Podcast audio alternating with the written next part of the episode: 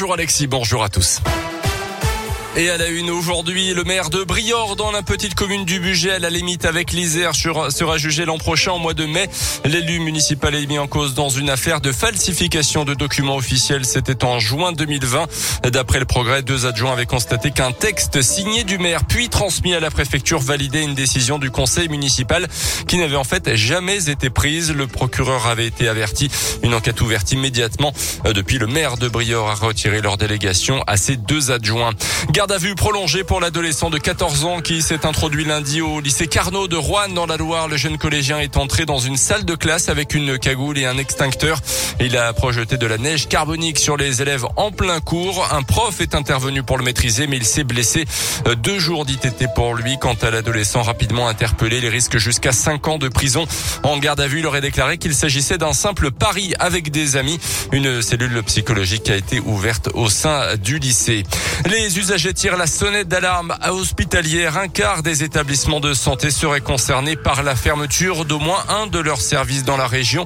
Euh, ça peut être les urgences de nuit, mais pas seulement. Ce constat, c'est celui de l'association France Asso Santé. Elle regroupe des usagers de chaque établissement et elle leur a tout simplement demandé de leur rapporter des fermetures de services près de chez eux.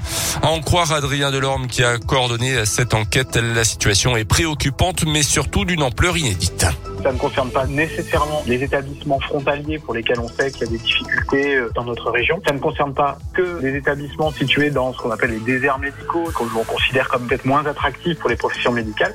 Ça concerne l'ensemble des établissements de soins, qu'ils soient privés, publics, privés d'intérêt collectif, quelle que soit leur situation urbaine, périurbaine, rurale, et quelle que soit leur taille, l'ampleur de, ce phénomène, son, son étendue nous interpelle. Et c'est ce qui nous a fait demander euh, un rendez-vous au directeur général de l'ARS pour ben, euh, prendre connaissance un petit peu des solutions qui sont envisagées par euh, ce ministère régional de la Santé.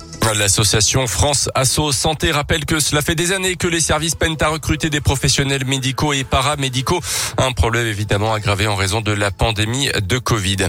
L'enquête se poursuit en Mayenne malgré un dénouement heureux. 24 heures après sa disparition, l'adolescente de 17 ans a été retrouvée saine et sauve mais en état de choc à une dizaine de kilomètres de son domicile après un jogging enlevé et séquestré par deux individus selon les premiers Elle aurait réussi à leur échapper avant de trouver refuge dans un fast-food.